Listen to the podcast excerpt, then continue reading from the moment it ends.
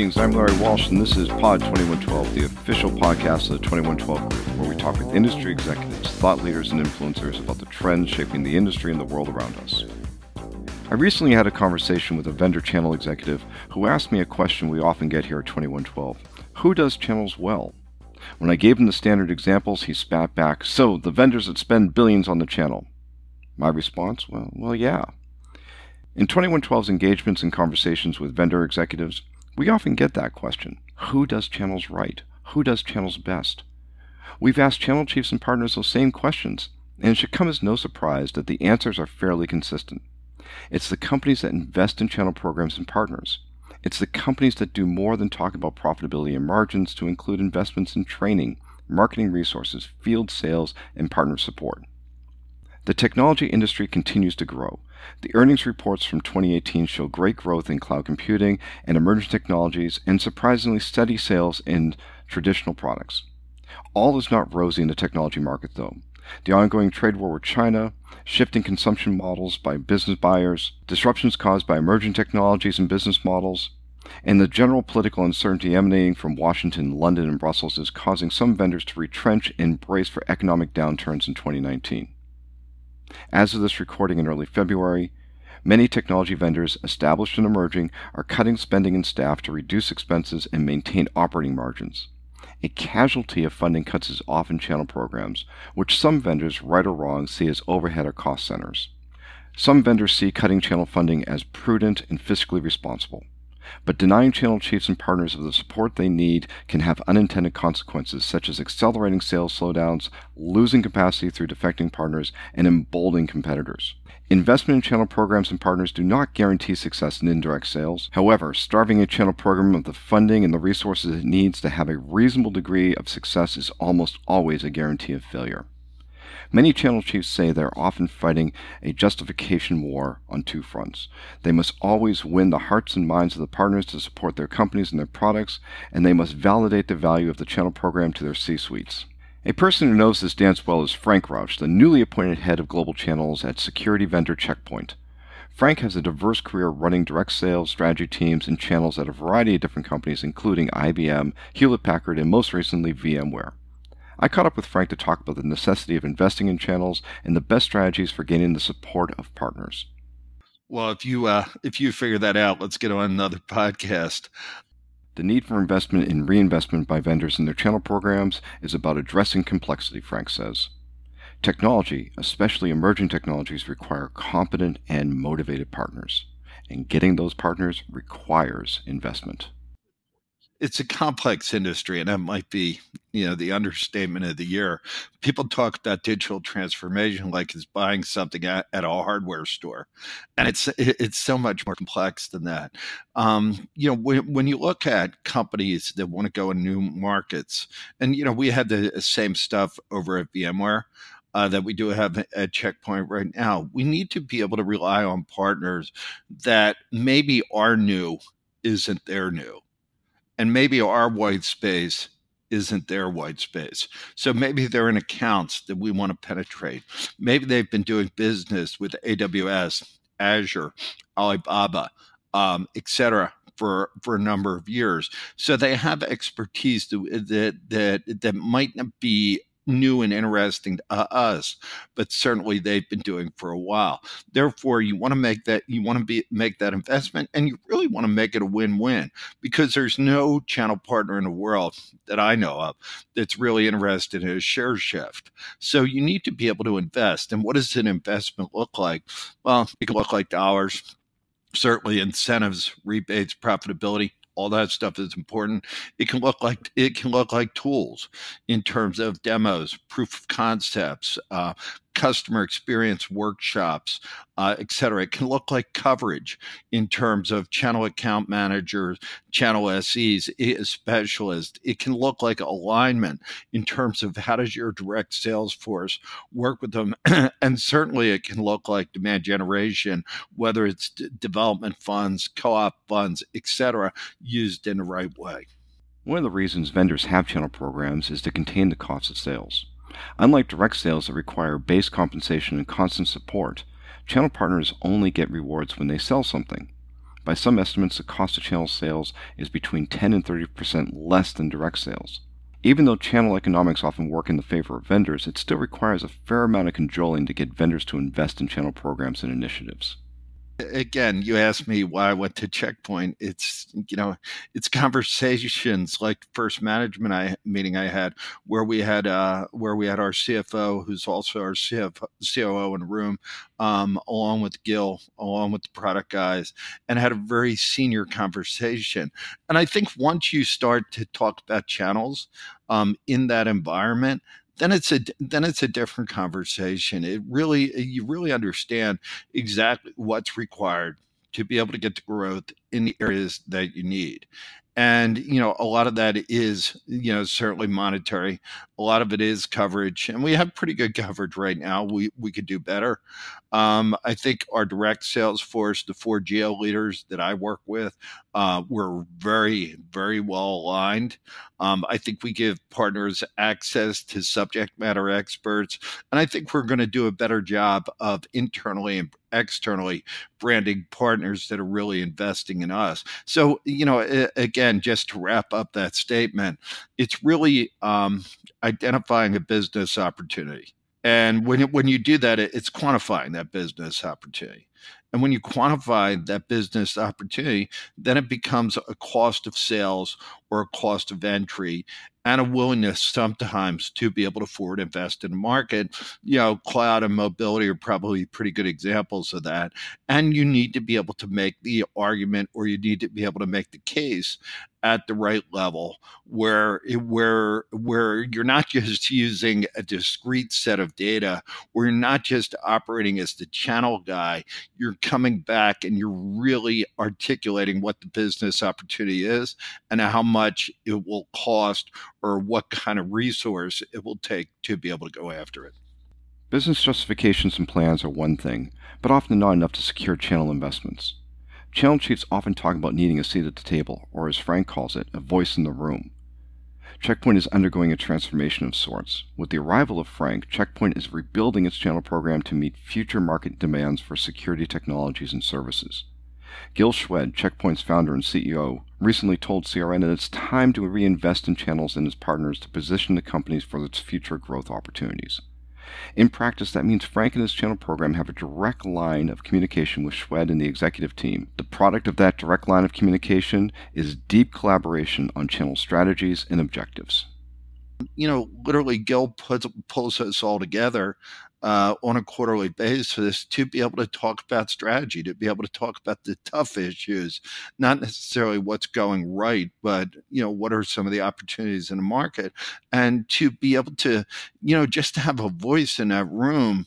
Uh, it's not an ego thing at all. It's just you know basically channel. You forget about me um, Channel has a voice in those meetings, and Channel is part of their strategy that's being built from the bottoms up or being iterated on that's a lot different than just kind of getting together with an executive team on a quarterly basis to be able to do a 10 minute report out on the channel, etc. This is more about describing and talking about investments in the channel to be able to drive a strategy that might be nine months away or 18 months away. That's really the difference, and that's really the advantage. Channel partners exist to expand a vendor's coverage of the total addressable market and provide customers a point of sales. Obviously, the ultimate objective is generating revenue and contributing to profitability. However, that's not the starting point for determining channel investments. Frank calls it advanced channel math, in which channel chiefs need to look at the objectives, determine the elements required to achieve these goals, and then plan investments that's where you get that's where you really get into sophisticated channel I don't want to say management, but I think effectiveness. So when you look at the leading indicators, you know, you look at capacity how many uh, you know how many how many salespeople, how many SEs, how many delivery resources have been trained in the areas that you need, and then you look at you know basically you know how do how do we move the opportunities or how do we influence the customer, and I mentioned customer experience days, uh, certainly you know demos, um, proof of concepts, et cetera, and checkpoint uh, is doing that very well. And then it, then it comes down to opportunity planning. How many opportunity plans, how many account plans have you done together? And you can look at customer meetings and certainly deal registrations as some of the leading indicators. When you look at some of the trailing indicators, and unfortunately, this is kind of the you know this is kind of the way the channel works, and unfortunately, it's kind of the way some channel leaders get get get a bad reputation. You know, it, you know, it, it, it's tempting to be able to go into a CDW or an SHI and just kind of throw a dart in the wall and say, hey, you know, we got a great market opportunity. And by the way, you're doing 10 million, you need to be able to do 30 million next year. Um, but without the details behind it, without you know understanding exactly where that year-over-year growth is going to come from geographically, vertically, um, technology, what profitability is going to be, um, the cost of sales, you know, basically the rebates, the discounts, etc. Um, how many new customers are going to have to acquire to be able to get to that number? Uh, that's that's kind of that's kind of the new channel management. That's what excites me about Checkpoint. The channel is obsessed with metrics. Vendors and channel chiefs want to measure everything from revenue to partner portal logins to the volume of coffee consumed at partner events. A lack of data isn't a problem. As Frank tells us, channel chiefs have more data at their disposal than ever before. The challenge comes from a lack of understanding on what's supposed to be measured and what key performance indicators matter. I can tell you from my experience that channel chiefs often find themselves in hot water when they try to invent or apply performance metrics that haven't been established in advance with executive management. It's good to measure things like number of partners trained and certified, but if that isn't established up front, it looks like an excuse when revenue doesn't meet expectations. It's one of the reasons why Frank believes planning key performance indicators in advance is essential you know, over the 25 years, we have a lot, a lot of, we have really, really smart people at Checkpoint. And what we've been able to do is we've been able to kind of um, separate the, uh, uh, uh, separate the signal from the noise to be able to use an old phrase. And therefore, to be able to understand exactly what activities drive demand. And then to be able to put together influencers at the rep and the SC level as well as the ownership level to be able to offer clarity around those activities, around those KPIs, then to be able to build it into a business plan, and then to be able to put together a governance model, whether it's QBRs or whether it's more frequently, um, to be able to make sure that we're kind of doing what we say we're doing, and then having a combination of leading indicators and trailing indicators that we've both agreed on that are going to drive to a planned outcome. That's the way we're doing it. Investing in channels isn't just about programs, it's about partners and market opportunities. Spending blindly on mass channel programs initiatives isn't enough. Channel success also requires focus, and that means understanding the strengths and weaknesses of specific partners and knowing where to make the right investments. You know what I, what I what I look for, and I think what Checkpoint looks for is you know do we have people like uh, Jim Kavanaugh at WWT or Ken Lamneck at Insight really leading from the front? Uh, just as examples. So when uh, when you have that level of commitment uh, from the leadership team, that's normally a pretty good indicator that you're going to have success because it filters down um, pr- pr- pretty pretty well. If you don't, to your point, have that CEO not necessarily relationship, but certainly commitment, and it's not um, explicit then I think then I think you're going to have problems. You look for financially stable models, so you look for partners that not only have the willingness but the ability to invest. Um, you look at partners that are not fulfillment only, that are really uh, deploying and creating customer value. You look at partners that have logical uh, adjacencies. So if you, you know, if you look at just absolute pure plays, you know, you want to make sure that there are some cloud adjacencies, some mobility adjacencies, some, uh, uh, you know, maybe even app de- dev um, or Internet of Things or uh, machine learning type of adjacencies that you're able to take advantage of and you know then you, then you look for um, differentiation and partners that are not differentiated that are either in crowded geographies or just have this line card. And again i'm not i'm not saying that they should be checkpoint exclusive. That would be nice but i think it's a little bit naive. But literally if they have 200 security vendors on a line card it's probably not the partner you want to invest in what are the consequences of not investing in channels well it's a game of attrition actually the less vendors invest in channel programs, the less engaged partners become, and then you start to see revenues decline. Frank actually has a pretty neat trick for seeing which vendors aren't investing in channels. He looks for where partners are not investing. When you're running a large direct sales force, and you know, I've done that with HP as I stated in the past, um, you know, you can do pretty much whatever you want. And you know nobody really uh, nobody really understands the scope of it or nobody understands the implication. But in the world that you and I are in we live in a very public world so, you know, where where manufacturers or OEMs are making decisions, channel executives are making decisions. And the amount of information that's that's available to the channel executive right now is substantial. And therefore, they're going to place their bets where people are betting on them and they're looking at not only trailing indicators or how much uh, how much the funding was last year or what the coverage was last year, but all the indications of who's going to grow in the market, who's going to invest in a in a channel, et cetera.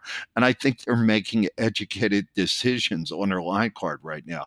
I don't know if too many people. I mean, you know, you have examples like Nutanix, Pure, uh, some of the other um, companies that are, you know, Cohesity that are relatively hot in the marketplace right now. I think they're uh, logical ads. I think what you need to look at is who's getting deleted from the line card and what opportunities that gives. And the people that are getting deleted from the line card, as you clearly stated, are normally the people that are de-investing in the channel. The technology market is definitely evolving. We're seeing business models evolve as new technologies come in and change the way that we sell and consume different products and services. In his new role at Checkpoint, Frank plans to apply this collaborative, strategic, and planning philosophy to the redevelopment and evolution of Checkpoint's channel program. He doesn't really see it as rebuilding, but as evolving. I think the expectations are super high to be able to bring some of the senior relationships, some of the, um, I think, mature thinking about strategy and planning of channels, and to be able to really take Checkpoint to the next level. I mean, Gil mentioned it, Tal mentioned it in our earnings announcement. Um, Checkpoint is all channels has always been all channels, but now we need to evolve that channel mentality. Evolution is probably a good way to think about the need for channel investments. All the market research, strategy, and partner relationships will do no good without the catalyst that is investment. Thanks for joining us here again on Pod 2112. I want to thank my guest, Frank Rauch, the new head of global channels at Checkpoint, for sharing his insights on the needs for channel investments. And I want to thank all of you for joining us on Pod 2112, a production of the 2112 Group, a smart channel services provider. 2112 supports technology vendors around the world with research, strategy, and intelligence services. For more information about the 2112 Group services, email us at info at the2112group.com. For more insights into channel trends, check out 2112's research and blogs at the2112group.com. We have all the details on the current and emerging trends impacting the channel. And for the best channel news and analysis, check out Channelnomics, our premier site for the lowdown on what's happening in the technology channel today. Join us again when we talk with business and technology leaders about the market and the world around us. Trust me, you won't want to miss a single episode of Pod 2112, so take a minute to subscribe to us today on Apple iTunes, Google Play, or wherever you get your podcasts. Thanks again. I'm Larry Walsh.